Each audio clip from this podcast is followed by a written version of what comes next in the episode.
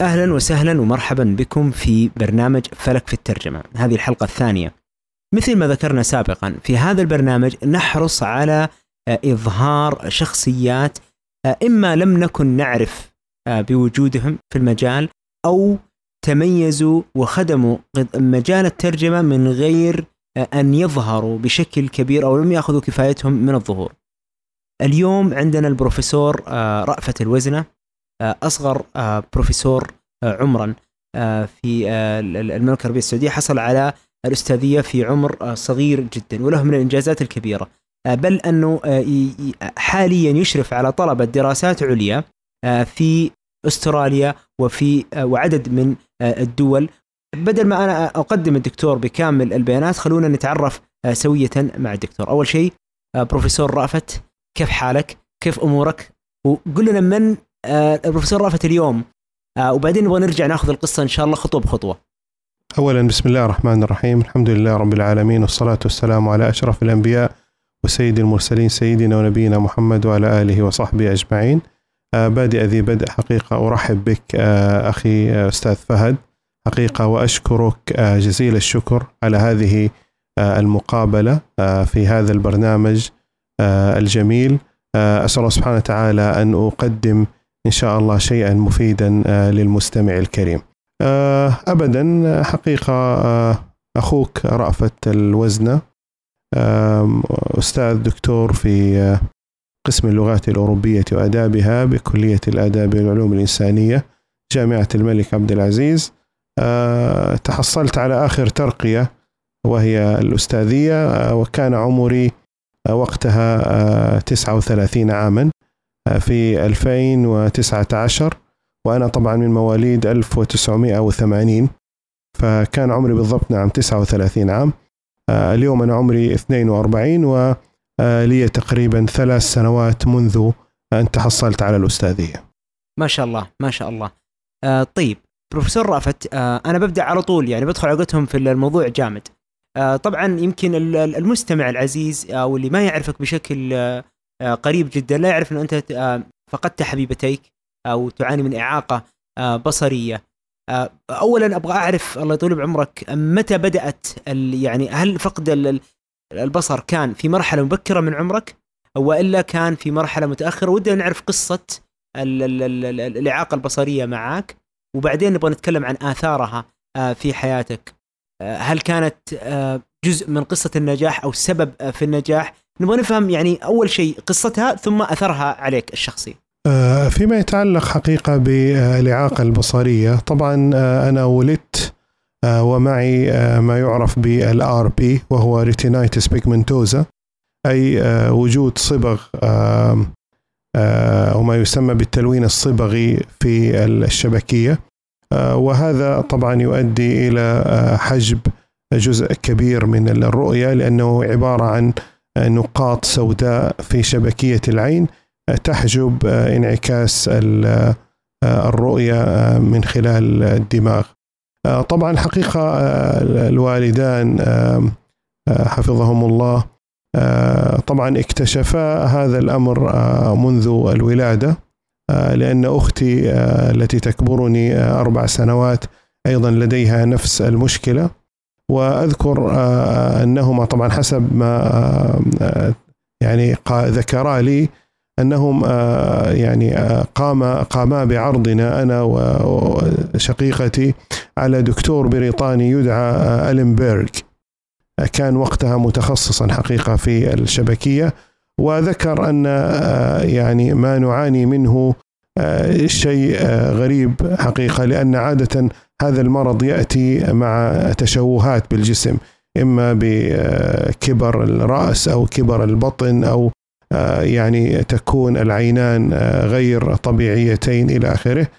ولكن حقيقة العجيب أنني وأختي لم يكن لدينا أي تشوه وكان منظر عينينا يعني طبيعيا جدا. فكان متعجبا جدا حقيقة من هذا. وقال أنه لا يوجد علاج اطلاقا حقيقة في هذه الفترة وكان يشير إلى الأعلى بمعنى أن الله سبحانه وتعالى هو الوحيد القادر على شفائنا. فحتى يعني الوالدة تأثرت في ذلك الوقت وقالت هل بالإمكان أن أتبرع بعيني أو عيني لكي يأخذ آه، رأفة عينا وأخته العين الأخرى؟ فضحك وابتسم وقال مع الأسف لا. طبعا هذا الكلام حقيقة حدث وأنا يبدو كنت في الثانية أو الثالثة من عمري. آه، بعد ذلك كان لدي حقيقة نسبة جيدة من البصر آه، فبالتالي آه، درست في مدارس المنارات بمكة المكرمة في الصف الأول لكن لم أستطع أن أكمل في الصف الثاني. ف يعني ذكر المعلمون لوالدي أنني أعاني معاناة كبيرة حقيقة فيما يتعلق بالقراءة وبرؤية ما هو مكتوب على السبورة وما إلى ذلك. ونصح والدي بأن ينقلني إلى معاهد النور حتى على الأقل يعني أحافظ على ما تبقى من بصري. وبالفعل انتقلت إلى معهد النور ودرست من الصف الثاني وحتى الصف الثالث الثانوي. وطبعا معهد النور الدراسة فيه نفس المناهج التي تدرس في التعليم العام ولكن بطريقة آه، برايل. فتعلمت آه، هذه الطريقة والحمد لله يعني آه، تخرجت من معهد النور وفي الثانوية العامة أخذت أو حققت المركز الأول على مستوى المملكة وكرمت حقيقة من قبل عدد من الأمراء والملوك منذ الصف الثالث المتوسط حينما أيضا أتتني بعثة إلى البحرين لإكمال الثانوية ولكن والدتي رفضت حقيقة. وكرمت وقتها من قبل آه، وزير المواصلات آه، الدكتور ناصر السلوم آه، الله يذكره بالخير. وفي الصف الأول الثانوي أيضا حققت التفوق وكرمت من قبل سمو الأمير نايف رحمه الله. في الصف الثاني الثانوي كرمت من قبل الملك فهد رحمه الله ومن قبل الأمير ماجد رحمه الله ومن قبل الأمير سلطان رحمهم الله. وأذكر أنني قدمت النسخة آه، الجديدة من القرآن الكريم المصحف الكريم آه، بطريقة برايل وقرأت أمام آه، الملك فهد رحمه الله وأمام الأمير سلطان رحمه الله. هذا حينما كنت في الصف الثاني الثانوي. وفي الصف الثالث الثانوي حينما حققت المركز الأول على مستوى المملكة كانت نسبتي يعني تقرب المئة من مئة يعني أقل من مئة مئة من مئة بتقريبا درجات قليلة. كرمت من قبل آه، الأمير آه، عبد المجيد رحمه الله وقتها. وبعد ذلك طبعا حقيقة انتقلت إلى الجامعة وكنت أحب اللغة العربية حبا شديدا لدرجة أنني كنت حقيقة أنظم الشعر منذ نعومة أظفاري حقيقة منذ المتوسطة وكنت شغوفا جدا باللغة العربية. وفي نفس الوقت أذكر الأستاذ خالد العيسى حفظه الله هو الذي كان يدرسني اللغة الإنجليزية في الصف المتوسط والثانوي حببني كثيرا في اللغة الإنجليزية فأصبحت أعشق اللغتين بشكل كبير وكبير جدا مما جعلني أفكر في أن أبحث عن تخصص يكفل لي دراسة اللغتين. جميل. بس آه عندي سؤال تعقيبي بس آه دكتور. ذكرت أكثر من آه حصولك على المركز الأول. هل تقصد المركز الأول يعني علميا إنه هو على على اللي هو على الصف الدراسي ولا كان مثلا في تخصص ما؟ لا في الثانوية في المتوسطة آه، آه، آه، كرمت اتتني بعثه إلى البحرين لكن الوالدة رفضت. في الصف الثالث ثانوي حققت المركز الأول على مستوى المملكة وظهرت ظهر اسمي وصورتي في الجرائد السعودية. وكانت نسبتي 99 واعتقد 8 من 10 أو 9 من 10 طبعا أفترض إن تخصص علمي صح؟ لا لا طبعا أدبي لأنه أدبي. آه. التخصص العلمي بما أني آه، يعني معاق بصريا أو ضعيف بصر فلم أستطع حقيقة أن أتخصص آه، علمي فكنت أدبي يعني تخصصت في الأدبي من الصف الثاني الثانوي. آه، قبل أن ندخل بروفيسور في في المرحلة الجامعية والتجربة اللي يعني تجربتك في الترجمة و يعني إلى إلى المرحلة الحالية الآن هل يعني تعتقد الإعاقة البصرية أسهمت في تطوير مهارات يعني تعتقد إنه كانت لم تكن أو لتتطور أو تتحسن لولا الله ثم إنه إنك ابتليت بالإعاقة البصرية؟ ما أدري في السؤال إذا واضح ولا لا ولكن أقصد كثير من الناس تنظر للإعاقة على أنها هي جزء ابتلاء لا أكثر ولا أقل. ولكن في ناس بعض الأحيان يكون لها نظرة مختلفة خصوصا أصحاب التجربة ودنا نسمع منك يعني هل هي كانت آه، هل فيها جانب تعتقد أنه أثر بك ايجابيا؟ والله الإعاقة أستاذ فهد حقيقة جعلت مني يعني إنسانا قويا وقويا جدا وضعت في آه، في في سياساتي الشخصية أنني حتى آه، أستطيع أن أظهر وأن أتميز. لابد أن أكون أفضل من قرنائي المبصرين يعني الذين ليس لديهم إعاقة بصرية. فلا بد أن أكون طموحا ولا بد أن يكون طموحي قويا جدا. فهذه الإعاقة بثت في في نفسي روح الطموح روح القوة روح المثابرة روح التحدي. أنا الآن في تحدي مع العالم. كيف أثبت للعالم أنني لست فقط آه، مثل آه، يعني أقراني من المبصرين. لا أنا رغم هذه الإعاقة ينبغي أن أحقق ما لم يستطع تحقيقه غيري. وحتى أصل إلى ذلك فلا بد أن أعيش قصة طويلة وطويلة جدا من التحدي ومن المثابرة ومن الطموح ومن ال ال ال الاجتهاد على نفسي يعني ما يعني ينبغي أن يقضيه المبصر أو الشخص السليم في خمس ساعات. ينبغي أنا حقيقة أن أقوم بمضاعفة بل يعني أكثر حتى من الضعف خمسة عشر ساعة حتى يعني أكون أفضل منه. إن لم أكن مثله فلا بد أن أكون آه، أفضل منه. فهذا ما زرعته في الإعاقة. هي القوة التحدي الرغبة الإصرار الطموح القوي جدا. هذا البرنامج برعاية متجر المترجم. متجر المترجم كل ما يحتاجه المترجم وزود. من خلال متجر المترجم تستطيع الحصول على دورات تدريبية أو ورش عمل افتراضية تساعدك على تحسين مهاراتك في الترجمة أو حتى بدء العمل في مجال الترجمة. مو بس كذا. الآن حتى مقتنيات المترجم متاحة. مقتنيات تحسسك بانتمائك لهذه المنظومة الرائعة مثل التيشيرتات وغيرها. طبعا ويتضح ذلك كثيرا يعني ما شاء الله آه تبارك الله في الإنجازات. في الإنجازات الموجودة يعني أنا اطلعت على سيرتك الذاتية وما شاء الله يعني مع كل سطر أنا أبهر فيه. طيب آه عودة لرحلتك الآن التعليمية. إحنا الآن آه أنهينا التعليم العام بما فيه من تحديات بما فيه من انتصارات. آه، شخصية تكريمات على أعلى مستوى في الدولة. حدثني ما بعد الدراسة العامة. كيف أول شيء اخترت التخصص الجامعي؟ وإيش كان تخصصك؟ طبعا ودي أعرف أنه آه، إيش كان تخصصك؟ هل كان مختار يعني عنوة أو وصلت له بطريقة ما؟ كما ذكرت لك أنني كنت محبا جدا للغة العربية وكنت قاب قوسين أو أدنى من أن أتخصص في اللغة العربية. لكن أيضا كان يراودني آه، آه، طموح آخر هو رغبتي في أن أكون متحدثا قويا وباحثا في اللغة الإنجليزية. فبحثت عن شيء يجمع بينهما فلم أجد إلا الترجمة. سمعت أن في جامعة الإمام أو جامعة الملك سعود هنالك بكالوريوس في تخصص الترجمة. فأردت أن أسجل حقيقة وذهبت إلى الرياض عند عمي آه، طلعة الوزنة. وهو استشاري مخ وأعصاب في الرياض. وحينما قدمت آه، سجلوني طب.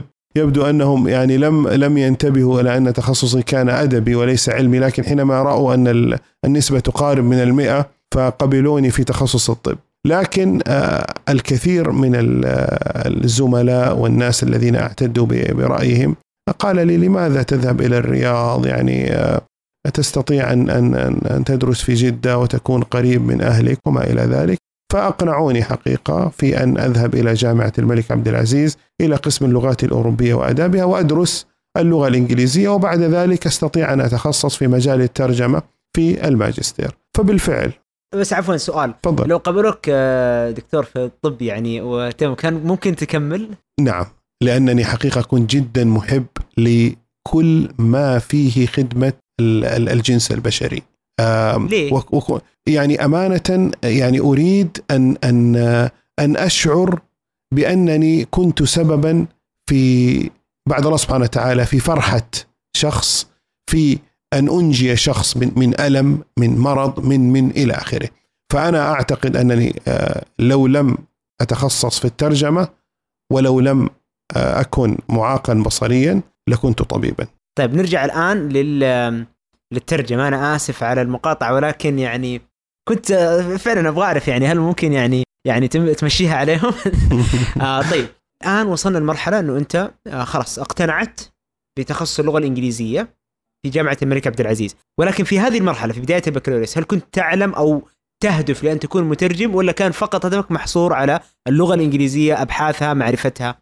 فقط أريد ان أن أذهب قليلا يعني آه، لأنني حقيقة أمانة حينما دخلت الجامعة كانت لغتي الإنجليزية آه، جيدة إلى حد كبير جدا وربما تسألني لماذا؟ الفضل يعود إلى الله سبحانه وتعالى ثم إلى الأستاذ خالد العيسى الذي حقيقة يعني درسني آه، تقريبا معظم الس...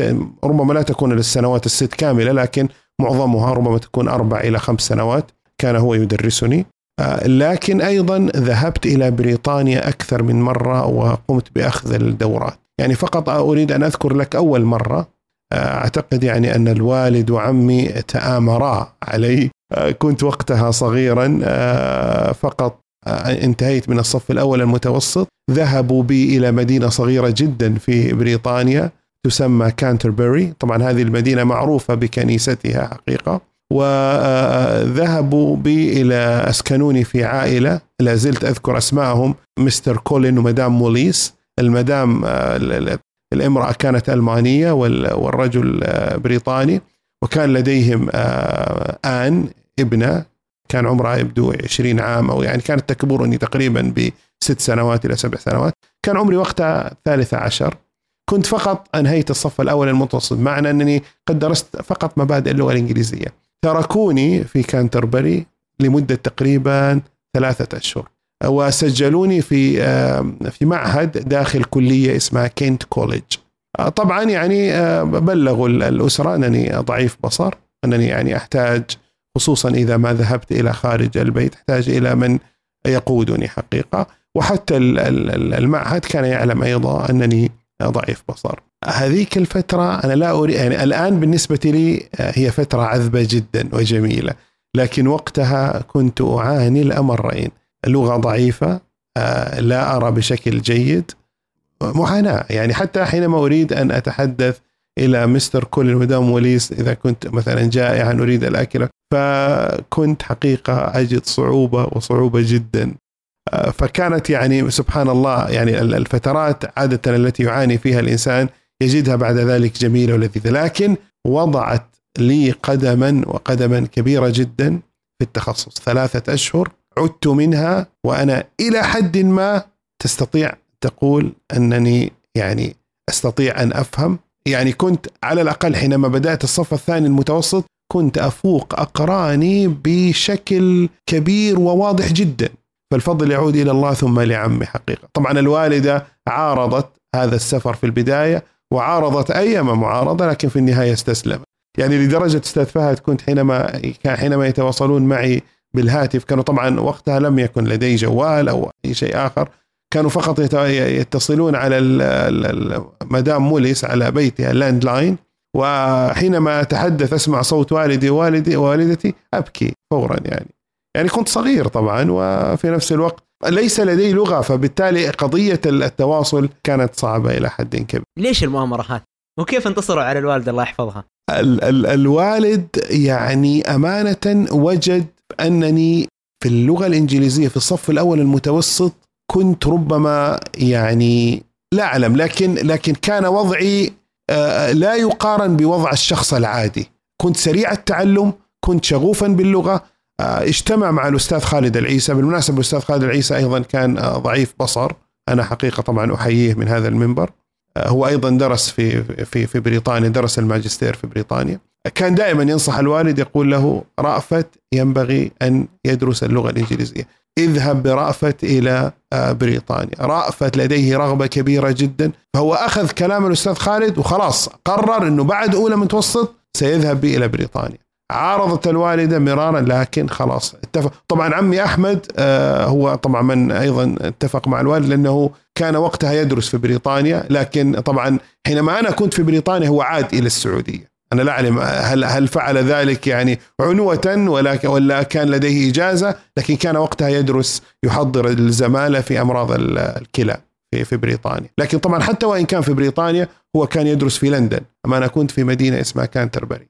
والمدينه هذه تقريبا يعني في شمال جنوب في ال- اعتقد أعتقد في الجنوب أستاذ فهد. كانتربري. هي معروفة كما ذكرت بكنيستها يعني. هذه الآن طبعا يعني هذا خلينا نقول قصتك وشغفك باللغة الإنجليزية. مؤامرة آه، توديك لبريطانيا. آه، ثلاثة آه، الأشهر هذه أعطتك boost أعطتك يعني تقوية قوية جدا ودخلتك على على أنا أعتقد إنه يعني يمكن جزء منها إنه أصبح لديك وضوح في انه أنا لدي قدرة في اللغة الإنجليزية متمكن منها.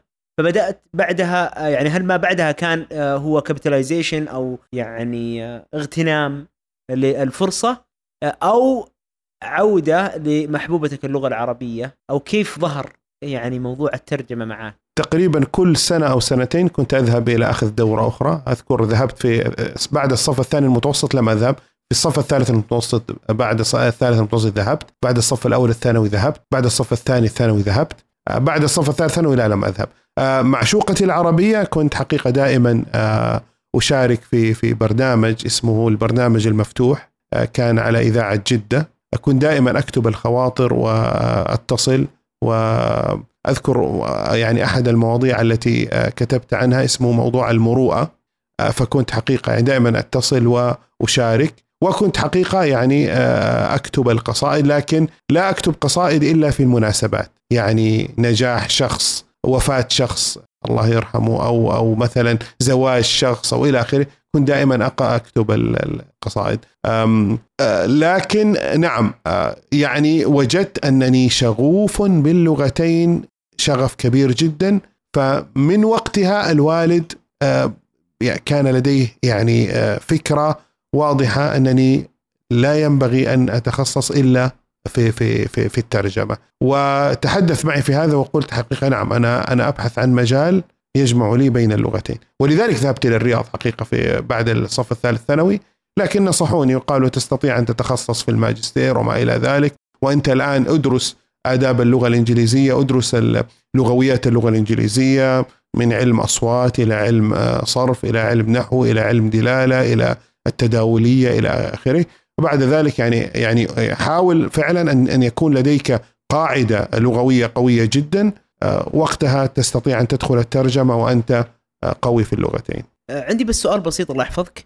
ال- ال- في كان عام كم تقريبا الجامعة؟ الجامعة يا سيدي الفاضل كان عام 2000 عام 2000 آه يعني كان في كليات لغات ترجمة. كنت أفكر بس إنه في ال timeline إنه كان في كليه لغات ترجمة لا. أعتقد إنه كانت موجودة لأنه هي تأسست في عام 1412 إذا ما نعم، نعم. 13. عودة على موضوع القصائد هل ممكن تشاركنا بقصيدة؟ والله أنا لا أحفظ قصائدي لكن إن أردت أستطيع أن أن أذهب آه، إلى الأعلى وأتيك ب- بال بال- بالجهاز أنا دائما حقيقة أكتب القصائد لا, لا أحفظ قصائدي أبدا لكن أذكر مثلا من آخر القصائد التي كتبتها كانت قصيدة في في في زواجي حينما تزوجت لكن والله لا أحفظ. لا طيب أحفظ ما, ما, هي مشكلة. ممكن إذا كان لنا فرصة آه، الله. صراحة يسعدنا إنه نسمع شيء ولكن آه، من غير منع عنك. طيب آه، لاحظت دكتور إنه في يعني ثنائية دعم من ال ال ال الوالد وعمك الله يحفظه. يمكن عمك أنت ذكرت إنه طبيب. الوالد ودنا يعني إذا كان بالامكان ودنا نعرف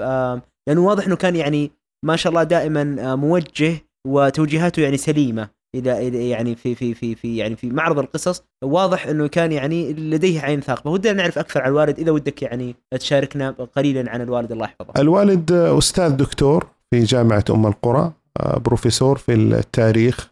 طبعا الوالد آه، درس الماجستير في جامعة الملك عبد العزيز في أعتقد الدولة السلطان سنجر دولة دولة سلطان سنجر أعتقد والدكتوراه كان في الدولة السلجوقية كانت في جامعة أم القرى. تخرج وحضرت حقيقة أنا مناقشته في طبعا جامعة أم القرى يسمح لك حقيقة بحضور ال- المناقشة. طبعا هذا الكلام كان كنت أنا وقتها أعتقد في الصف ال- أو الخامس الابتدائي أو الأول المتوسط لا أتذكر. لكن يعني الوالد طبعا كان معلما قبل أن أن يأخذ يتحصل على الماجستير. بعد كده تحصل الماجستير والدكتوراه ودرس في جامعة أم القرى ودرس أيضا في جامعة الملك عبد العزيز ولا زال حقيقة يبحث ولديه كتب لديه تقريبا عشرة كتب من ضمنها كتاب عن سيرة الرسول صلى الله عليه وسلم آه، وأعتقد كتاب آخر عن تاريخ مكة. أعتقد يعني لو كتبت اسمه في في جوجل ربما تظهر لك بعض أبحاثه. لديه أيضا أبحاث محكمة ومنشورة. طبعا هو البروفيسور يحيى الوزن. يحيى الوزن نعم. طبعا الآن يعني حقيقة جمع الآن بين يعني مجال الأعمال وبين العمل الأكاديمي. طبعا تقاعد منذ فترة طويلة حقيقة وكان يعمل متطوعا في جامعة أم القرى. أيضا عمل مع الشيخ عبد الرحمن فقيه في تأسيس شركة مكة للإنشاء والتعمير في مكة المكرمة. وأيضا عملوا في تأسيس شركة جبل عمر في مكة المكرمة. ويعني ما شاء الله بعد ذلك طبعا استقل وفتح معاهد صحية معاهد الكوادر الصحية. كانت تمنح دبلومات في المجالات الصحية مثل الإسعاف والطوارئ العلاج الوظيفي إلى آخره في الرياض وفي جدة وفي المدينة وفي أبها. لكن بعد ذلك طبعا أقفلت المعاهد بأعتقد مرسوم ملكي. ويعني قيل أن من يريد حقيقة أن يطور هذه المعاهد إلى كليات فله ذلك وإلا فلا نريد معاهد. لكن الوالد طبعا نظر إليها نظرة تجارية فوجد أنها ربما لا تكون يعني مجدية. لكن في في جميع أعماله المتعلقة بمجال الأعمال كان لا ينسى اطلاقا البحث العلمي. وربما أنا هذا هذا الأمر ورثته من الوالد حقيقة. الوالد لا زال باحثا لا زال يكتب لا زال يكتب الكتب لا زال أيضا يكتب الأبحاث ويفخر دائما أنه أكاديمي أكثر من فخره بأنه رجل أعمال. الماجستير دكتور انت اخذته من هنا ولا من بريطانيا؟ الماجستير أنا عندي طبعا ماجستيرين حقيقة مه. عندي ماجستير في الترجمة النظرية والتطبيقية من جامعة لندن كلية سوس اللي هي كلية الدراسات الشرقية والأفريقية هذا 2005 2006 وعندي أيضا ماجستير ثاني في تدريس اللغة الإنجليزية لغير الناطقين بها. هذا أيضا من جامعة لندن من كلية التربية والتعليم Institute of Education.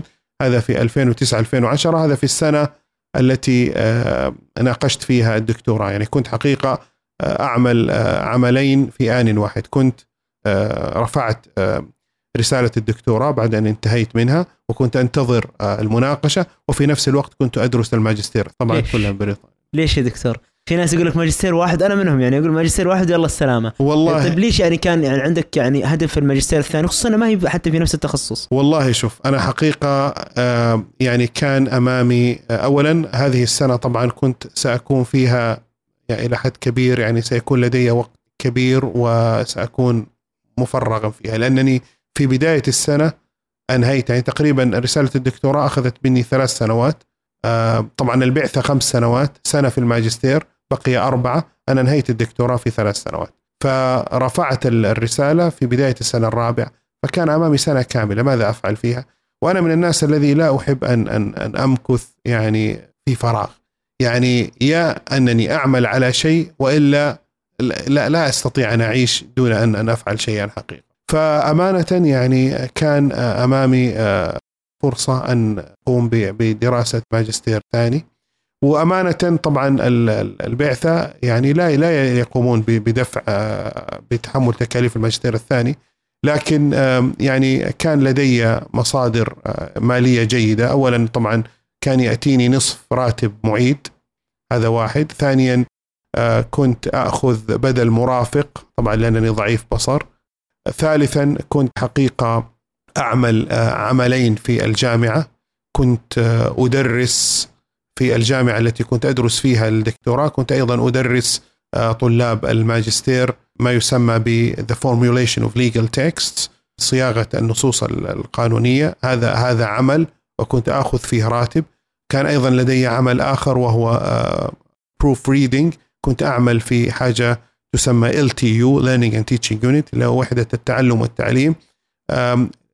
عندي طبعا اخذت دورات كثيرة فيما يتعلق بالكتابة الأكاديمية وإلى آخره. فكنت أساعد طلاب الدكتوراه في كتابة ما يسمى بال core chapter أي الفصل الأول في الدكتوراه. وهو الفصل الذي من من من يعني من أجله أو يعني يبنى عليه ترقية طالب الدكتوراه من MPhil PhD إلى PhD by research فأنا كنت أساعد على يعني إخراج هذا الفصل بشكل سليم وبالشكل الذي ترتضيه الجامعات البريطانية وأيضا أساعد طلاب الماجستير في تعديل ال dissertations فكنت أشتغل as proofreader في Learning LT هذا عمل آخر. والعمل الثالث كنت حقيقة أعمل freelance translator مع شركة اسمها ترانسكريبشن في بريطانيا كمترجم قانوني. هذا العمل طبعا كنت أقوم به وأنا في في البيت. لكن يعني ما كان يعني ما كنت أترجم بشكل كبير جدا يعني تقريبا في الأسبوع نص إلى نصين. فهذه كلها كانت تدير علي حقيقة أموال جيدة آه، مما جعلني يعني أجمع مالا جيدا وادفع للماجستير الثاني. طبعا كنت أتمنى أن أن يكون الماجستير الثاني في الترجمة الشفهية. كنت محبا وشغوفا جدا وهذه قصة أخرى حقيقة.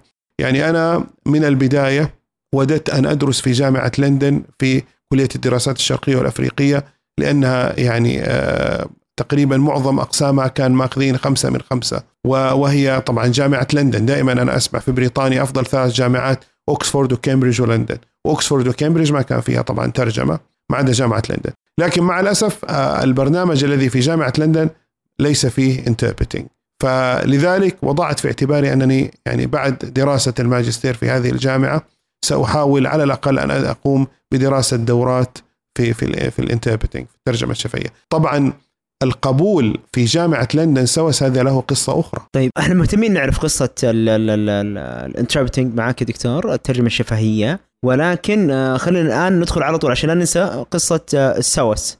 SOAS طبعا أنا بعد ما انتهيت من دراسة الجامعة آه، تحصلت على معدل 4.95 من خمسة. وكان هنالك نظام لدينا في جامعة الملك عبد العزيز أنه من تحصل على نسبة 4.71 يعني أكثر من 74 فبالتالي يعين على نظام اسمه exceptional cases يعني الحالات الاستثنائية. فبالتالي أنا عينت في القسم الذي درست به وهو قسم اللغات الأوروبية وأدابها بلا مقابلة شخصية. عينت فورا. حينما عينت حقيقة عينت على وظيفة لغويات linguistics. فقالوا لي يعني أنك ينبغي أن أن, أن تبحث عن عن قبول في اللغويات. وأنا أحب اللغويات طبعا لأنها يعني أي شيء له علاقة باللغة أنا شغوف به. لكن لا أريد أن لأن أنا أعرف أني في الترجمة سأدرس اللغويات وخصوصا اللغويات التطبيقية. فحاولت تغيير تخصصي. أخذ مني هذا الأمر سنة كاملة. فلم أستطع الابتعاث في السنة الأولى. لأنني كان لدي الإجراءات تغيير التخصص من اللغويات إلى إلى الترجمة.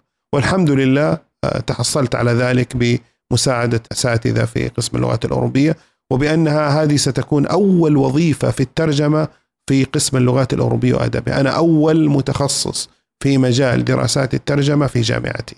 و... وأول بروفيسور في الترجمه وأول بروفيسور في الترجمة ربما في ال... في ال... يعني في السعودية الا يعني طبعا في المنطقة أنا ما لا أعلم في في في, في, الرياض أو في هذا إذا في بروفيسور لكن أعتقد إنه على مستوى المملكة نعم. آه، في دراسات ترجمة أنا أيضا يعني ما ما توجد عندي إحصائيات بس أعتقد فعلا في ندرة في الموضوع. يعني في زملاء أو أو في أعضاء تدريس آه، حاصلين على درجة البروفيسوريه ويدرسوا الترجمه ولكن غالبا تخصصاتهم تكون اللغويات أو أو أو غيرها. طبعا نظرا لحداثة التخصص آه، وغيره.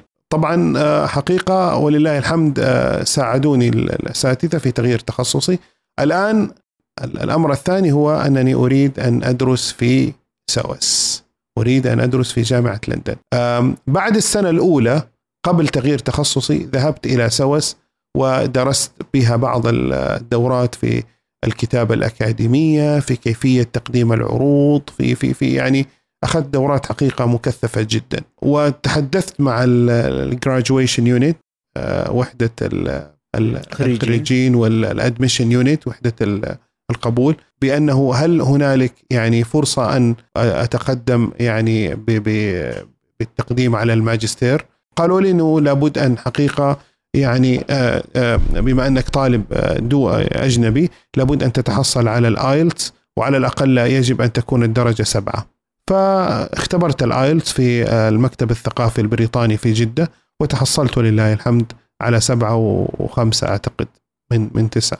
فهذا ساعدني كثيرا في التقديم على سوس قدمت على سوس حقيقة وقدمت على أكثر من جامعة. أذكر مانشستر وليدز وفي أستراليا على ويست مينستر وتحصلت على قبول من مانشستر وقبول من ليدز وقبول من ويست مينستر وكنت أنتظر قبول سوس ليش سوس تحديدا يا دكتور؟ آه سوس لها سمعة كبيرة كبيرة جدا. يعني هي الكلية الوحيدة في العالم المتخصصة في الدراسات الشرقية. والكثير من خريجي سوس أصبحوا وزراء وأصبح لهم حقيقة باع كبير وأصبحوا علماء وباحثين في مجالاتهم. فالدراسة فيها قوية جدا. فالكثير نصحوني حقيقة قالوا لي إن أردت يعني أن يكون لك بصمة فيما بعد في البحث العلمي سوس. ففقط كانت مشكلتي مع سوس أنه ليس لديهم آه، برنامجهم لا يحوي الترجمة الشفهية. يعني دكتور أنت هذا طبعا مرحلة الماجستير صح؟ معناته أنت الترجمة الشفهية عينك عليها من وقت الماجستير يعني من من, من بدري. أي أي والله أي والله أستاذ فهد. نعم حقيقة. كنت أريد أن أجمع بين الترجمة التحريرية والشفهية خصوصا أن يعني الحمد لله الذاكره جيدة وإلى آخره ف يعني كان كان لدي شغف. لكن شغف سوس ربما يعني طغى قليلا. فبالتالي حينما أتاني قبولا غير مشروط يا أستاذ فهد في سوس. في جامعة لندن في سوس تخيل أنني قمت بدعوة أسرتي إلى عشاء في فندق الهيلتون هنا في جدة. يعني فقط يعني ك ك كإشارة ل يعني مقدار فرحتي وبهجتي بهذا الأمر. حقيقة كنت سعيدا سعاده لا استطيع أن اصفها اطلاقا. طيب قابلت مشكلة أخرى وهي أن تخصص الترجمة وقتها قد أغلق الابتعاث له في بريطانيا. هذا عام كم يا دكتور؟ هذا الكلام عام 2014 و4 2005 لأني أنا طبعا 2000 دخلت الجامعة وتخرجت 2003 كانت دراستي في الجامعة بدل أربع سنوات ثلاث سنوات ونصف. وتحصلت على كل فصل آه، شهادة تفوق. يعني السبع الفصول كلها سبعة فصول لأن درست ثلاث سنوات ونصف لدي سبعة شهادات تفوق لها. حينما يعني أصبحت معيدا 2004 2003 إلى 2004 هذه السنة الأولى و2004 إلى 2005 فحينما تحصلت على قبول على سوس طبعا كان القبول كان بيني وبين القبول تقريبا خمسة أشهر إلى ستة أشهر تبدأ الدراسة. فهذا الوقت الذي لدي حتى أقوم بعمل الإجراءات. فصدمت طبعا الموضوع تجاوز مجلس القسم تجاوز مجلس الكلية تجاوز كلية مجلس المعيدين والمحاضرين. ذهب إلى المجلس العلمي واتصل بي الدكتور مصطفى الإدريسي ذكره الله بالخير إن شاء الله وقال لي تخصص ترجمة لماذا لا نضع لك تخصص لغويات وتذهب إلى سوس قلت لا البرنامج ترجمة. قال إذا لن تقبل. فأنا على العموم سأعرض موضوعك إلى معالي مدير الجامعة أسامة الطيب وأنت قابله وتحدث. قلت أوكي. المهم طبعا الوالد كان معي الله يحفظه حقيقة كان معي يعني ويساندني مساندة كبيرة جدا.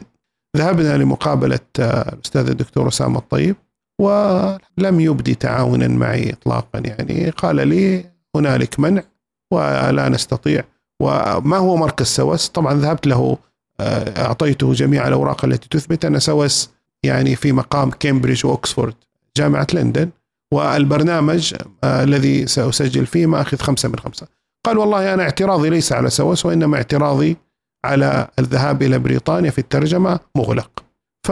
هل كان الإغلاق من الملحقية دكتور ولا كان يعني سبب داخلي في الجامعة ولا إيش كانت النظرة والله يعني؟ والله أنا الملحقية تواصلت معهم وقالوا أن الإغلاق من آه الجامعات. لا نعرف هل هو أمر وزاري هل هو لكن الإغلاق ليس من عندنا.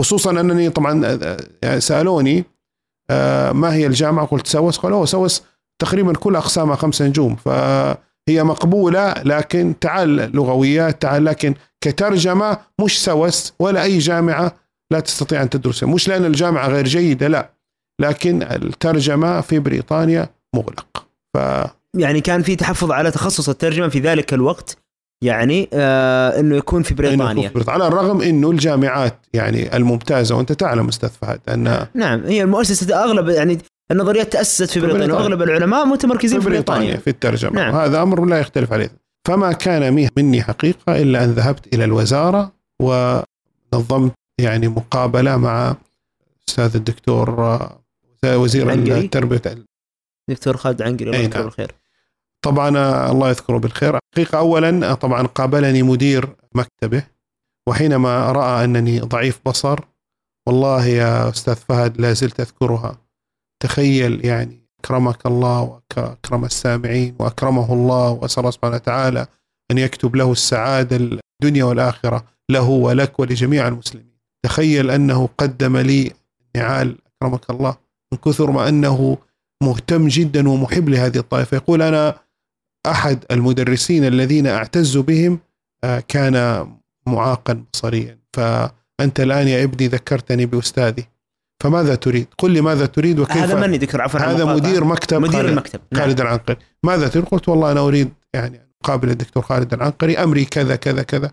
قصصت له القصة كاملة. قال الآن أدخلك. المهم الوالد معي. طبعا أنا حقيقة يعني يعني من من نعوم نعومة أظفاري يعني أتحدث ومن الناس الذين لا, أخجل الحقيقة يعني أتحدث وأعبر عن كل ما يلج في خاطري حتى وإن كان الشخص غريبا. وربما من الأمور التي تساعدني على ذلك وأنني طبعا لا أرى ملامح الشخص فبالتالي لن أخجل منه. يعني ربما أنه لو أن الشخص يرى جيدا فلربما خجل أو استحى من الشخص الذي أمامه لأنه يعني غريب عليه أو ربما الشخص الآخر أظهر ملامح يعني عدم الرضا أو مزعجة، لكن أنا لا أرى ملامحك فبالتالي سأقول في كل كل ما في قلبي يعني.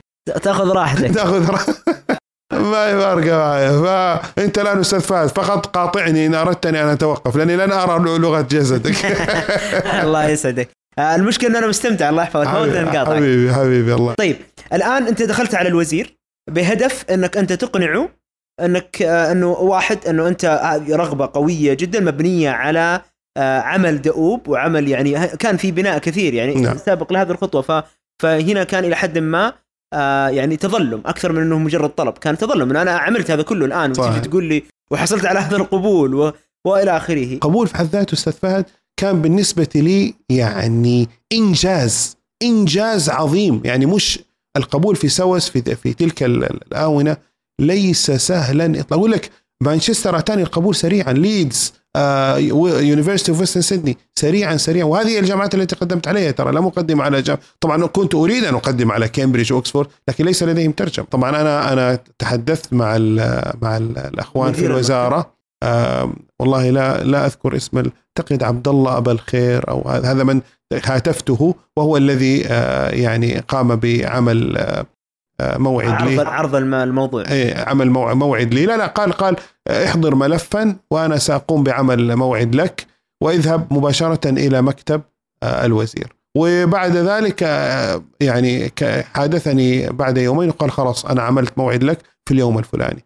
ففي نفس اليوم حقيقة أنا أتيت في الصباح كان موعدي أعتقد الساعة الواحدة الظهر طبعا الرجل مدير المكتب تعاطف معي تعاطف غير طبيعي وفي البداية يمكن لأن شكل عيني يعني لا لا يظهر أنني ضعيف بصر لكن حينما رأى أن الوالد طبعا يقودني ويعني يمسك أي نعم يقودني فعلم تماما أن. ومن حسن حظي أن أحد أساتذته كان يعني كفيفا. فاستقبلني أيما استقبال حقيقة وقال أنا الآن سأدخلك على الوزير. دخلت على الوزير وأغلق الباب. لا يريد هو يعني يريد أن أنا أخذ راحتي تماما. أدخلني والوالد وأغلق الباب. غرفة كانت كبيرة حقيقة. هو خرج نعم. وفي العادة يدخل أي شخص على الوزير والباب مفتوح. فبالتالي يعني قد يقف شخص هنا وشخص هناك. ويعني لا تستطيع أن تأخذ راحتك تمام لكن لا هو أدخلني وأغلق الباب. طبعا أستاذ فهد أنا أحضرت للوزير كل ما أستطيع احضاره شهادة الثانوية التي تثبت أنني الأول على مستوى المملكة ذلك الوقت. شهادة الجامعة التي تثبت أنني كنت الأول على الكلية في ذلك الوقت. الشهادات التي تحصلت عليها من سوس وقلت أني يعني أنهيت أكثر من دورة في سوس. قبول سوس قبول الماجستير في في سوس. ماذا بعد؟ ال IELTS اختبار ال IELTS إلى آخره. وطبعا شهادات التفوق التي تحصلت عليها حينما كنت أدرس البكالوريوس وحينما والتكريم وإلى آخره. المهم وكتبت خطابا. خطابا أنني يعني تحصلت على قبول من إن لم تكن الأولى فهي من أفضل ثلاث جامعات على مستوى العالم في هذا التخصص وإلى آخره. وكتبت خطابا جيدا حقيقة. أنا وبدأت الحديث. طبعا أعطيته الملف وبدأ ينظر إلى الخطاب وينظر إلى أي نعم. بدا بدأ حقيقة يتفحص بكل يتفحص. طبعا الرجل تفاعل مع موضوعي تفاعل والله يا أستاذ فهد تفاعل غير طبيعي. الوالد طبعا الوالد رأى ورأى أنه بدأ يكتب التوصية في أسفل خطابي وأنا أتحدث. الوالد الآن يريد أن يقول لي يا أخي أصمت خلاص انتهى. طبعا لا الأستاذ الدكتور خالد العنقري حفظه الله أسكتني. والوالد يريد أن يسكتني لكن يعني من الصعب أن يقول لي أسكت أمام الوزير صعبة. والوالد بعيد عني يريد أن على الأقل يعني ينوه أو ينبهك ينوه على أنه ينبهني. طبعا أنا لن أرى إن اشار لي لن اراه فعلى الأقل يريد أن يلمسني لا يستطيع أن يلمسني. أنا تحدثت تحدث. وأنا أقول لك يعني أنا من الناس الذين لا أخجل. وعدم رؤيتي لملامح ال- الوجه أيضا تعطيني آه، جرأة أكثر. طبعا ماذا قال الدكتور؟ الدكتور كتب. قال اولا يا رأفت إحنا نحن نفتخر فيك. أنت رغم إعاقتك البصرية الا أنك ما شاء الله لا قوة إلا بالله. يعني أتيت بقبول من سوس. قلت والله يا أستاذ صرت أتحدث معه كما لو كان صديقي. والله يا يعني معالي الوزير يعني أنا أستغرب إنه الجامعة لم تقبل هذا القبول. قال هل سوس تقبلنا نحن؟ مش إحنا اللي ما نقبلها هل هم يقبلونا؟ قال يا ابني هذا بالعكس أنت مفخرة لنا وأنت مش مش نعطيك إذن بالقبول. أنت يعني وستضيف وستضيف. مجرد إنه ياتيك قبول من هذا المكان. وأنت تعرف يا يا ابني إنه آه، في كرسي للملك فهد في هذه الجامعة. والجامعة هذه تعتبر جامعة خمس نجوم خصوصا في هذا التخصص في اللغويات بصفة عامة وفي الترجمة. فابدا طبعا كتب كلام قوي جدا قوي جدا. يعتمد يعتمد ابتعاث الإبن. حتى ما قال آه، الإبن رأفة الوزنة إلى سوس نظرا لتفوق. طبعا الآن لا أعلم ماذا كتب ولن أرى أصلا ما كتب يعني لن أستطيع أن أراه لكن قال بعدين قال لي يا رأفت إيه- ماذا يقرب لك آه، الدكتور أسعد آه، أسعد عبده؟ فذكر قال هذا خال والدته هذا خال والدة رأفت. قال هذا أسعد عبده كان من أوائل الخريجين في الجغرافيا أنا متخصص في الجغرافيا.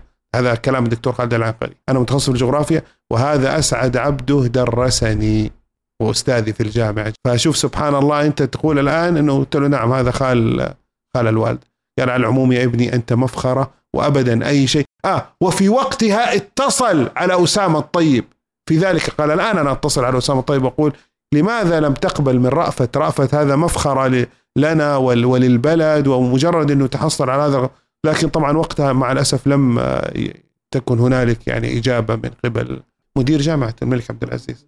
أنا قابلته شخصيا ولم يكن حقيقة يعني آه، وقال أوكي سوس ممتازة لكن معلش هنالك إغلاق في لتخصص الترجمة في بريطانيا انه ف- كان يعني إجرائي. كان إجرائي. يعني إيه. قالوا الوالد طيب هذا يعني اعتبروا على الأقل يعني حالة استثنائية. يعني جاب تخصص من جامعة ممتازة ورجل متفوق وجاب عندكم واشتغل معيد عندكم زميلكم يعني. وزميلكم ومعيد وجايب الأول على الكلية قال لا لا لا يعني ما أعرف كيف أطرح السؤال صراحة ولكن هل أه، تعتقد أه، أنه القصة هذه كلها يعني المكافحة اللي عندك هذه لوصولك لهدفك ولغايتك هل هنالك يعني كان أه، دافع ما نعرفه إلى الحين أو خفي أو ما ذكرته لنا وإلا كانت هي طبيعتك مثل ما أنت تفضلت علينا في بداية الحديث أه، ذكرت إنه أنت أه، تطور عندك حس القوة حس إنه أه، أنا أنا شخص قوي ما يفرق كثير ال ال يعني ما أعاني منه من إعاقة بل ستفوق على الجميع.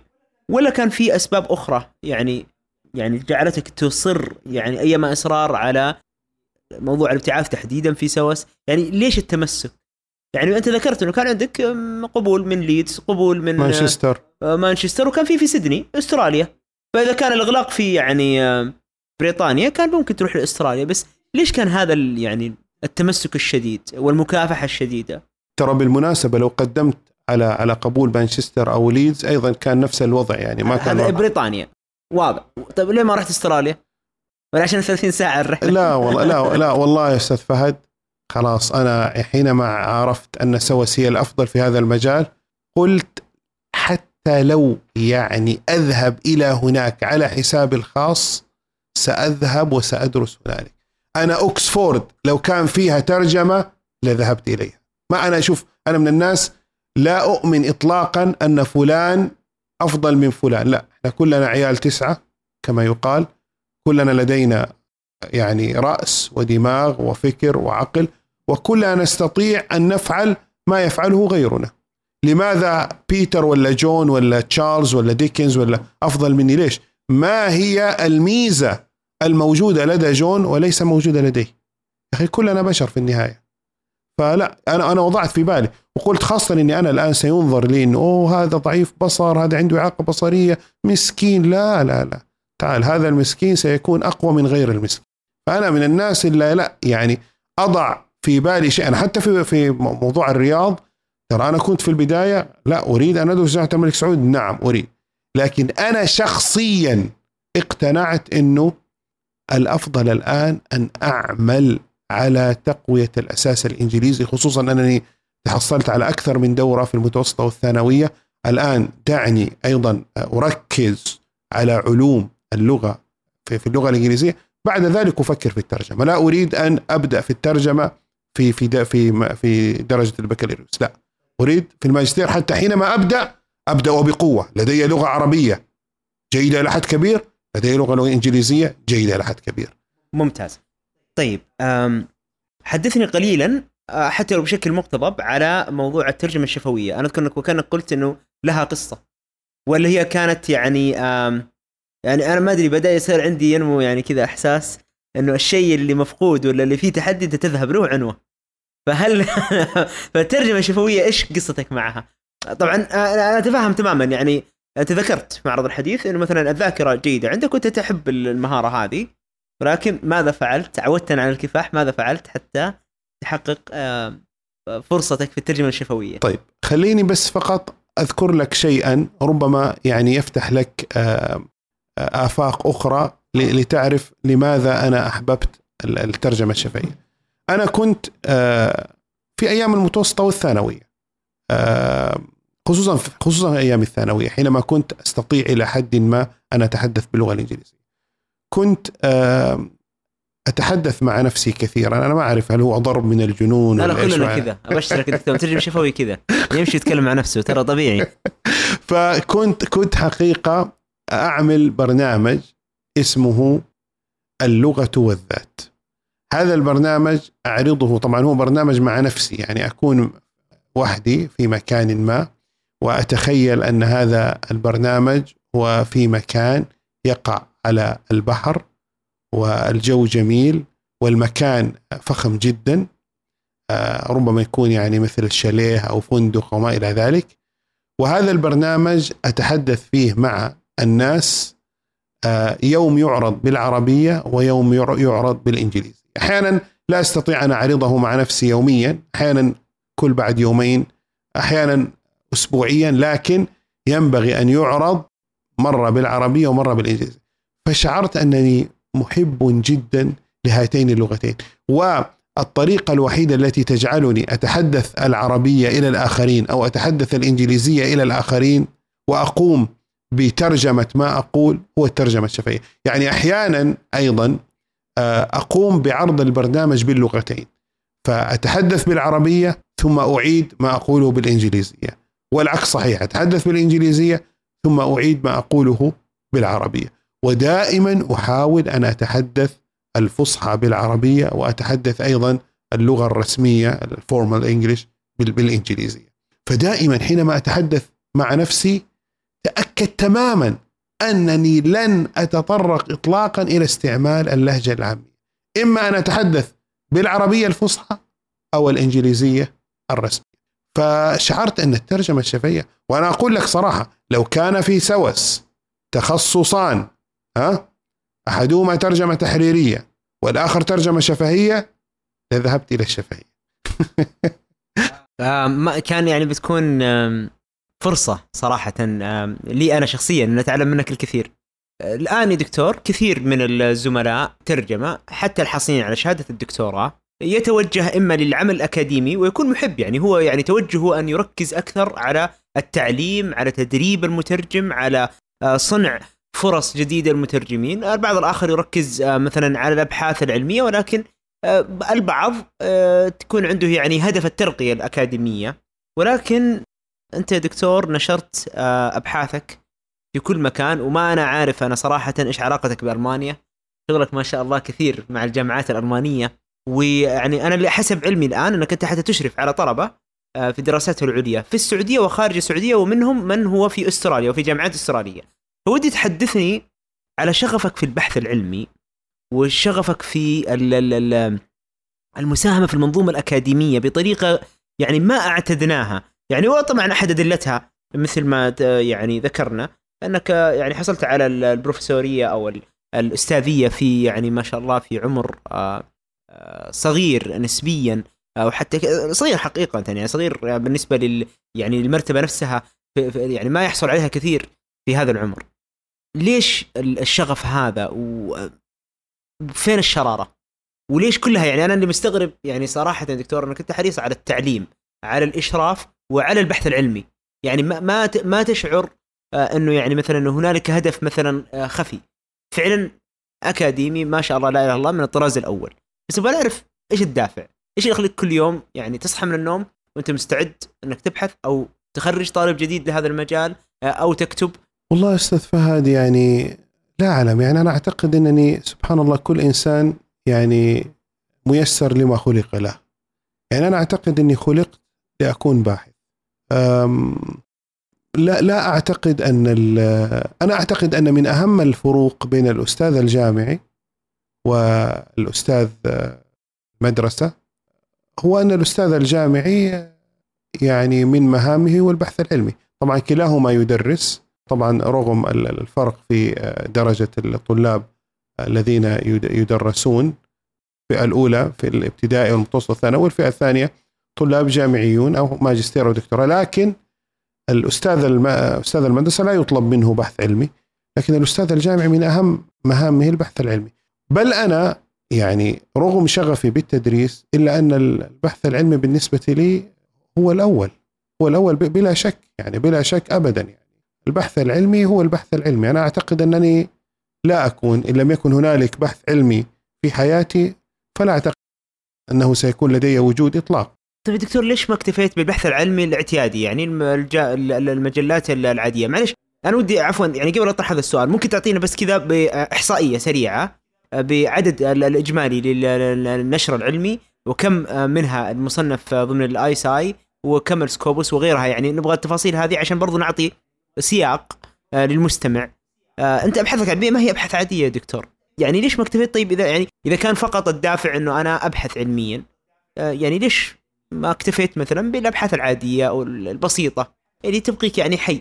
والله هذا الطموح. هذه بقول لك إذا كانت النفوس كبارا تعبت في مرادها الأجسام.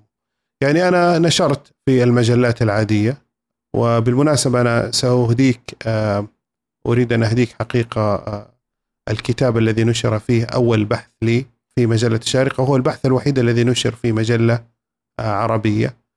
بقية المجلات كانت كلها حقيقة أجنبية لماذا ينشر الغربيون في مجلات مصنفة Web of Science و Scopus ونحن كعرب لا نستطيع أن ننشر لماذا؟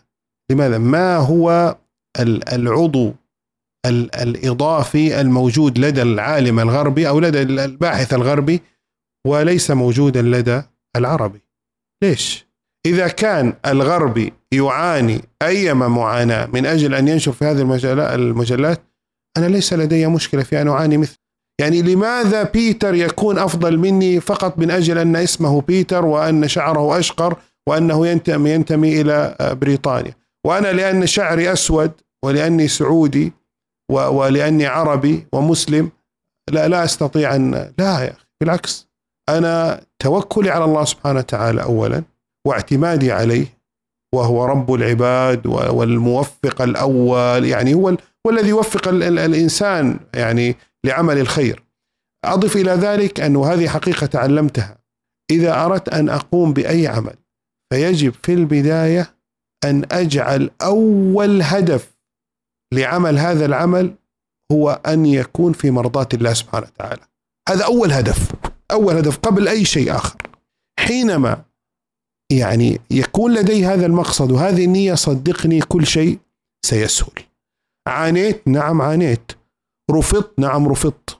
لكن رفضت وأنا حاليا أرفض أيضا. أنا بالمناسبة محكم في مجلة Web of Science منذ 2014 وهذه لها قصة أيضا. طبعا إيش إيش معنى بس يعني لوضع السياق؟ إيش معنى محكم في المجلة؟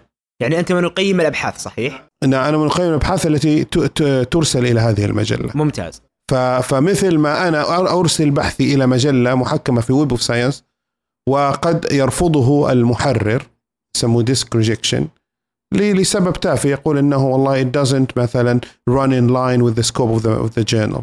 ما ما تتناسب عنه وهو حقيقة ما هو صحيح. لكن خلاص هذا معناه أنني ينبغي أن أذهب إلى مجلة أخرى. أو أنها يقبله المحرر ويذهب به إلى ال reviewers المحكمين ويأتوني بتعليقات أقوم بعملها وإلى آخره. ولكن هذا الأمر يأخذ وقتا طويلا. لكن في هذه المجلات المحكمة ويب يعني المفهرسة Web of Science يعني يجد الإنسان رفضا فيها بشكل كبير جدا. الآن أنا تعرفت وعلمت تماما آه، خطة هؤلاء الناس. والآن لدي تقريبا من الخبرة في التحكيم في هذه المجلات المفهرسة في Web of Science لدي الآن آه ثمان سنوات من 2014 2022 أنا حكي ورفضت الكثير. كما يرفض لي أنا أرفض أيضا. يعني دكتور استقعدت البيتر. لا يعني يعني طبعا هو الحقيقة الرفض ينبغي أن يكون آه، هنالك مبرر على على على تبرير علمي. طبعا الاديتر ممكن أن يرفض لأسباب يعني خفية. لكن كمحكم أنت إن أردت أن ترفض طبعا المحكم دائما يأتي إما بتعديلات قليلة أو بتعديلات كثيفة أو بالرفض. لكن إن كان هنالك رفض فينبغي أن يكون هنالك مبرر علمي واضح جدا وقوي من أجل هذا الرفض. بالمناسبة محررة هذا هذه المجلة التي أعمل معها الآن منذ ثمان سنوات ولله الحمد يعني معجبة بي كثيرا لدرجة أنها أسندت إلي إصدار خاص بالمجلة في عام 2016 يعني بعد عملي معها بسنتين قالت لي يا رأفت أريد أن أسند إليك آه، عدد خاص. العدد الخاص الحقيقة هو بمعنى أنني سأختار عنوان. طبعا المجلة ممكن تنشر أربع أعداد أربع أربع إصدارات أو ثلاث. اثنين خاص مثلا إذا كانت تنشر أربع إصدارات اثنين خاصه واثنين عامه. العدد الخاص هو الذي يتولى تحريره شخصا تختاره محررة المجلة ويكون محرر ضيف يسموه guest editor يعني محرر ضيف. هو الذي يختار من سيكتب الأبحاث التي تنشر في هذا العدد وهو الذي سيكتب مقدمة هذا العدد وقد أيضا هو يكتب بحثا في هذا العدد وهو الذي سيقوم بتحكيم الأبحاث التي ستنشر في هذا العدد وربما يختار محكمين آخرين يعني يقوم هو بتحكيم بعض الأوراق ويختار محكمين محكمين آخرين لتحكيم أوراق أخرى إلى آخره. فيعني هو وبالفعل أنا توليت حقيقة وشاركت شارك معي آه، أناس أنا اخترتهم من جامعات كبيرة جدا من جامعة ليدز من جامعة من سواس من جامعات كبرى في أمريكا في في بريطانيا في أستراليا إلى آخره. يعني من ضمن الشيء بالشيء يذكر شاركت معي الدكتورة دكتورة هانم الفرحاتي من جامعة ليدز. جامعة ليدز شاركت معي حقيقة ببحث آه وكان يعني منذ ذلك الوقت تعرفت عليها وقمت بترجمة كتابها. Arabic English Arabic Legal Translation ونشر في 2018 وبالمناسبة الآن يجمعنا بحث الآن آه سيرى النور إن شاء الله قريبا بإذن الله تعالى. الآن عندك يا دكتور نشاط في البحث العلمي على أعلى مستوى والتحرير العلمي. آه، أيضا عندك نشاط في الترجمة، أنت ترجمت كتاب، آه، كم كتاب ترجمت يا دكتور؟ واحد؟ ترجمت ترجمت أربع كتب، ترجمت ثلاث كتب تابعة لمجلة الأحكام الشرعية وكانت جزءا حقيقة من رسالة الدكتوراه، كتاب البيوع وكتاب القروض وكتاب الإيجارات. هذه الثلاث كتب كل كتاب مكون من آه، من legal articles مقالات آه، مقالات. يسموها بالعربي مقالات أكاديمية في باللغة القانونية تسمى مواد قانونية. فطبعا هذه الكتب ثلاث كتب هي طبعا المجلة فيها 21 كتاب. أنا ترجمت ثلاثة. كانت جزءا من آه، رسالة الدكتوراه. وترجمت أيضا كتاب هانم الفرحاتي Arabic English Arabic Legal Translation طبعا لدي ترجمات كثيرة مع شركة ترانسكريبشن لكن هذه طبعا لأنها مدفوعة فلا أستطيع أن أضيفها في السي في إيه، يعني. تعتبر ترجمات احترافية وليست ترجمات آه، مهنية نعم عفوا وليست أكاديمية أو ليست الحقوق الفكرية ما هي نعم. وترجمت في جامعة الملك عبد العزيز ترجمت عناوين رسائل دكتوراه وعناوين رسائل ماجستير ترجمت سير ذاتية أذكر يعني وكيل الجامعة دكتور طبعا هو كان وكيل الجامعة سابقا النقادي والله نسيت حقيقة اسمه الأول لكن لقبه النقادي أعتقد إنه أصبح فيما بعد مديرا لجامعة أخرى. أنا أنا من ترجمت السي في تبعه. وأيضا عملت مع آه، وكالة الجامعة للدراسات العليا أيام الدكتور يوسف التركي وقمت بترجمة عقود خاصة بجامعة الملك عبد العزيز مع جهات خارجية إلى آخره ولا زلت أترجم يعني. طيب ليش تترجم دكتور؟ بينما أنت يعني واضح إنه هنالك تركيز كبير جدا على البحث العلمي. يعني البعض يدعي أو البعض يعني خلينا نقول إنه هي طبعا مدارس.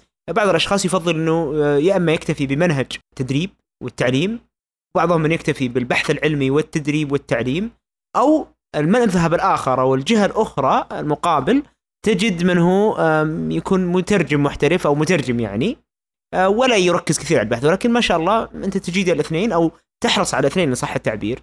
آه، هل في سبب يعني آه، خاص أو شيء ولا مجرد إنه ما شاء الله يعني إشغالا للوقت أو كيف يعني؟ لا هو شوف البحث العلمي حقيقة. يعني أنت كيف تستطيع اكتشاف ظواهر بحثية؟ وربما تكون ظواهر بحثية فريدة من نوعها بممارسه الترجمة خصوصا أنك أنت أنت تقوم بعمل أبحاث في مجال دراسات الترجمة. فمن يقودك إلى أسئلة بحثية هو ترجماتك. الترجمة هي التي تقودك يعني مثلا تريد أن آه، تطبق نظرية معينة في نص مترجم تريد أن تطبق منهجا معينا في نص مترجم تريد مثلا أن أن تتبع آه، منهجا آه، بحثيا في في في للكشف عن عن آلية ترجمية معينة. كل هذا حقيقة يأتيك تأتيك الأفكار حينما تقوم بالترجمة. فالترجمة تقودك حقيقة إلى إلى عمل البحث العلمي. بينما البحث العلمي أعتقد يحتاج إلى الترجمة. يعني الباحث في مجال دراسات الترجمة يحتاج أن يترجم حتى يصل إلى تساؤلات بحثية جديدة. المترجم آه، هو الذي أعتقد سيستطيع الوصول إلى دراسات آه، إلى إلى إلى تساؤلات بحثية جديدة. طبعا إن كان لديه قاعدة آه، علمية في مجال دراسات الترجمة. يعني مثلا لا أستطيع أن أخذ مترجما لم يدرس علم دراسات الترجمة وأقول له يا أخي من خلال ترجمتك أريد منك أن ان ان نعم أن تأتي أو أو على الأقل أن تستكشف تساؤلات بحثية جديدة. لا طبعا.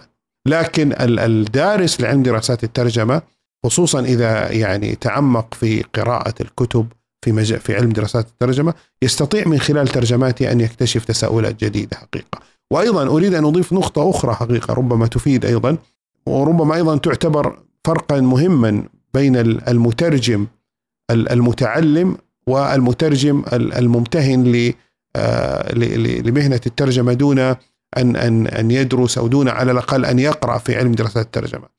الأول وهو المتعلم أو الذي لديه قاعدة في علم دراسات الترجمة هذا حينما تسأله عن سبب ترجمة معينة، لماذا ترجمت هذا بذا؟ لماذا ترجمت هذا النص بهذا؟ ما هي ما هو المنهج الذي سلكته؟ ما هي الاستراتيجية التي اتبعتها؟ ما هي النظرية التي آه، يعني آه، اتبعتها أو سلكتها والى آخره أو على الأقل لماذا قمت بترجمة هذا بذاك يستطيع أن يجيبك وإجابته ستكون مبنية على أساس علمي. والله أنا هنا حقيقة اضطررت إلى استخدام ال communicative translation لأن هذا مثال فحتى اترجم المثال بشكل صحيح ينبغي أن أبحث عن مثال آخر أو هذا تعبير اصطلاحي حتى أترجمه بشكل صحيح لغة الهدف فينبغي أن أبحث عن تعبير اصطلاحي في لغة الهدف آه، يدل على نفس الدلالة الاصطلاحية التي دل عليها التعبير الاصطلاحي المستخدم في لغة المصدر، فبالتالي أنا قمت باستخدام آه، ما يسمى بالترجمة الاتصالية. بينما الشخص الآخر الذي يعرف لا يعرف ما ما ما هو الترجمة الاتصالية أو ما هي ال communicative translation إلى آخره يقول لك والله أنا بحثت عن المعنى. هذا هذا أحس إنه معناها كذا. أي نعم هذا هذا معناها كذا وأنا وربما يكون ترجمته مقبولة وصحيحة. طبعا أنا لا أؤمن في الترجمة بشيء اسمه صحيح وشيء اسمه خطأ. لكن هنالك ترجمة مقبولة هناك ترجمة غير مقبولة. فكلا الطرفين ربما يعني يأتي بترجمة مقبولة وترجمة صحيحة سواء كان دارسا أو غير دارس. لكن الدارس سيأتيك بتبرير علمي صحيح وستكون ترجمته مبنية على أساس علمي صحيح. أما الآخر ربما تكون ترجمته مقبولة لكن لا يستطيع أن يشرح لك علميا ماذا فعل ماذا لا يقول لك أنا بحثت عن المعنى وترجمته إلى آخره. طيب آه، دكتور أنا يعني جدا مستمتع معك آه، صراحة بالحديث. يمكن تلاحظ إنه يغلب علي الصمت آه، عن الكلام واللي يعرفني جيدا يعرف إنه أنا إنسان ما أستطيع إني أسكت. تجيني حكة ما أقدر. أنا ما أقدر أسكت. ف أبغى يعني صراحة يعني هو يطول الحديث ولن يعني أنا شخصيا لن أشبع من الحديث معك. ولكن يعني طرأ في بالي سؤال. أنا أعرف شخصيا عدد من الزملاء والزميلات المترجمين والمترجمات من يعانوا إعاقات بصرية. بعضهم يعني حادة خلينا نقول إنها يعني قد تتحداهم الآن. بعض منهم من هو يعني لديه الوقت للتعامل مع هذه الإعاقة. أنا أعتقد انه هم يعني يعني أنا الآن في ذهني أعرف شخصين على الأقل. فأعرف إنهم سيقدرون كثيرا لو سمعوا منك كلمة أو نصيحة أو شيء يعني تسندهم به تقويهم به ترشدهم إليه. ما أعرف إيش ممكن نقول لهؤلاء الزملاء والزميلات. اجعل من الإعاقة قوة لك وميزة. يعني تذكر دائما أن الله سبحانه وتعالى لا يبتلي إلا من يحبهم. فتذكر أنك حبيب لله سبحانه وتعالى. أو على الأقل أن الله سبحانه وتعالى محب لك. لذلك اصطفاك يعني ميزك عن غيرك. ميزك بماذا؟ بهذه الإعاقة. فبالتالي لا تنظر إليها أنها شيء سيء أو أنها أمر سلبي لا. انظر إليها أنها أمر إيجابي.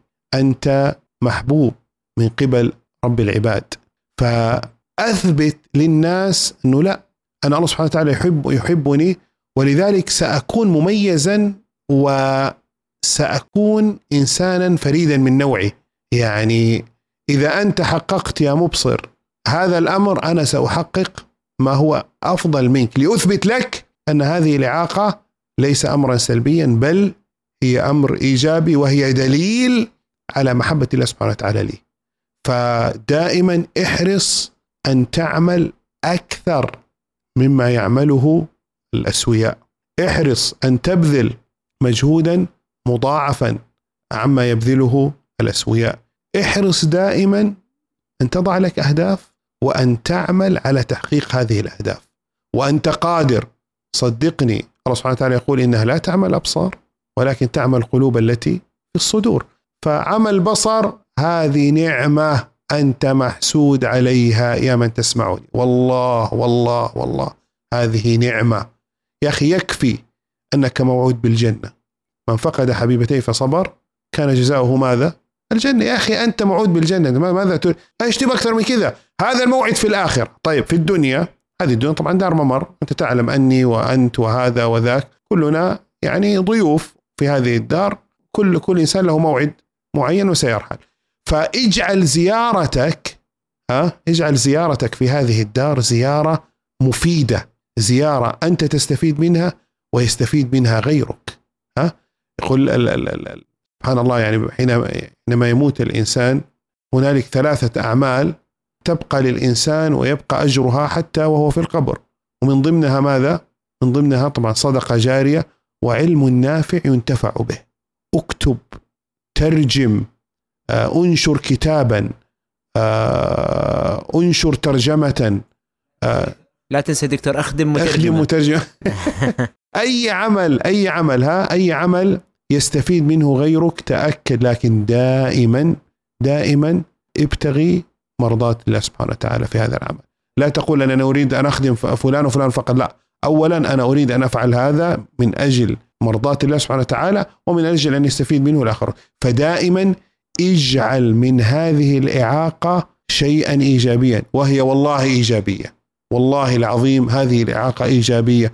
وأنت لم تمنع هذه أو لم تحرم هذه النعمة إلا لأن الله سبحانه وتعالى ابتلاك لمحبته لك، الله سبحانه وتعالى يعلم انك قادر على على الصبر، لذلك سبحانه وتعالى الله سبحانه وتعالى يبتلي الناس على قدر صبرهم، يعني النبي الأنبياء يبتلون ابتلاءات كبيرة جدا، لكن الله سبحانه وتعالى يعلم أن لديهم من الصبر ما يجعلهم يستطيعون ان ان أن يصبروا. فأنت اصبر وإجعل من هذه الإعاقة شيئا ايجابيا ودائما كن مميزا. وما يجعلك وما يخدمك على هذا يعني لتحقيق هذا التميز هو العمل الدؤوب. اعمل. الله سبحانه وتعالى يقول وقل اعملوا فسيرى الله عملكم اعمل يا أخي اعمل. أعمل. أنت في هذه الدنيا أنت دائما في هذه الدنيا ماذا؟ خلقت من أجل عبادة الله. ومن أجل أن إيش؟ أن تعمل. أن تعمل لماذا؟ تعمل لمصلحة بني جلدتك ولمصلحتك أكيد. طيب دكتور سؤال أخير. ما هو سقف طموحك؟ والله الطموح ليس له سقف. هنالك حديث وإن كان ضعيف لكن بالإمكان نحن نأخذه ك ك كمثل أو كحكمة. كحكمة. اطلب العلم من المهد إلى اللحد إن تعتقد أنك قد تعلمت أو قد وصلت إلى المرحلة التي ينبغي أن تكتفي بعدها فأنت جاهل. فأنت جاهل. المتعلم هو الذي يؤمن تماما أنه لا زال جاهلا وأنه يحتاج أن يتعلم. لذلك العلم هذا الإنسان يطلبه حتى يتوفاه الله. لكن المهم دائما هو أن يبتغي في هذا العلم وجه الله سبحانه وتعالى. فبإذن الله سبحانه وتعالى يعني إن الله سبحانه وتعالى أحيانا أنا يعني سأستمر حقيقة في مسألة البحث العلمي يعني في البداية كنت أطمح إلى ان يعني أتحصل على الدكتوراه. قبل الدكتوراه أن أقبل في سواس وقبلت. درست الماجستير والدكتوراه. درست طبعا الماجستير في الثاني في في جامعة ثانية وهي Institute of Education وهي الأولى بالمناسبة على مستوى ال TESOL في العالم وتخرجت منها أيضا ب distinction بتميز. آه وبعد ذلك كنت أطمح أن أكون دكتورا الحمد لله أصبحت. بعدها كنت أطمح أن أكون آه بروفيسورا والحمد لله آه أصبحت. الآن حقيقة يعني HS هذا من الأحلام التي تراودني. طبعا HS هذا ترى ما هو لاعب في ريال مدريد أو شيء لا. هو هو طبعا يعني highly cited إن إنك تكون حقيقة شخص لديك يعني آه بحثك كثير الاستشهاد به. نعم. طبعا هذا لا يأتي إلا إذا بدأت تنشر في مجلات عوامل التأثير فيها عالية وهذا ما يعني بدأت حقيقة العمل عليه منذ 2017 حينما نشر لي بحث في مجلة تعتبر من أفضل أربع إلى خمس مجلات في تخصص دراسات الترجمة وهي مجلة بابل. نشرت فيها بحثا في عام 2017 وفي نفس العام أيضا نشرت بحثا آخرا في مجلة تعتبر من أفضل المجلات في مجال آه، الترجمة القانونية والقانون بصفة عامة. وأيضا هي مصنفة Web of Science اسمها International Journal of Legal Discourse أيضا من المجلات القوية جدا.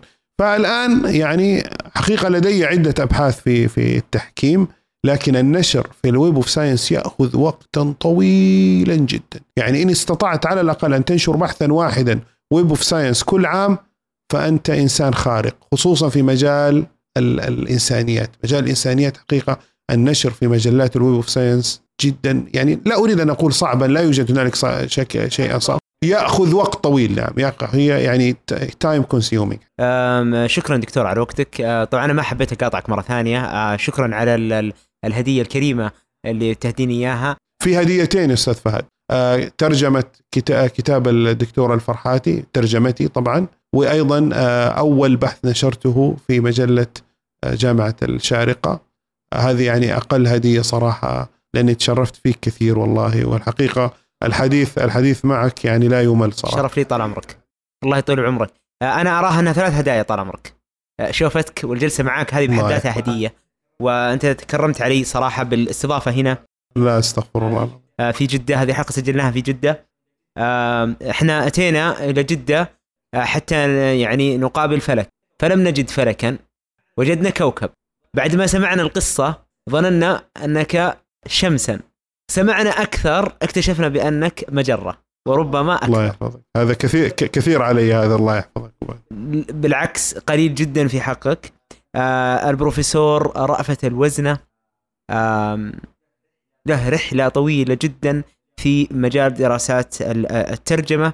آه بدأ آه حياته آه محظوظا آه كما يصف آه نفسه باكتشاف أن هنالك ضعف في البصر مما أدى إلى إعاقته البصرية لم يستسلم لهذه ال ال ال الإعاقة بل جعلها أداة قوة جعلها سلاحا له ربما صوتا أو حتى سيفا ولكنه بطش بها استخدم هذه القوة وجعلها آه، آه، جعل من نفسه آه، كاسحا لكل الحواجز ولم يسلم منه حتى الوزراء.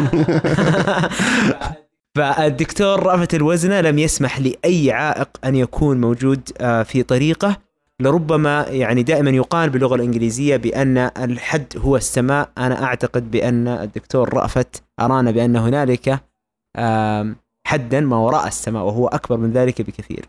كنت معكم أنا فهد الهذلول أكاديمي ومترجم. أتمنى أن ترتقي هذه الحلقة للمستوى المأمول وما توقعتموه. شاركونا آراءكم. شاركوا هذه الحلقة مع من تعتقدون بأن قد تهمه أو قد يستلم منها شيء. نتذكر كلام البروفيسور رأفت دائما احرص على العمل والعلم. شكرا لكم شكرا لاستماعكم. هذه إذاعة المترجم معكم برنامج فلك في الترجمة.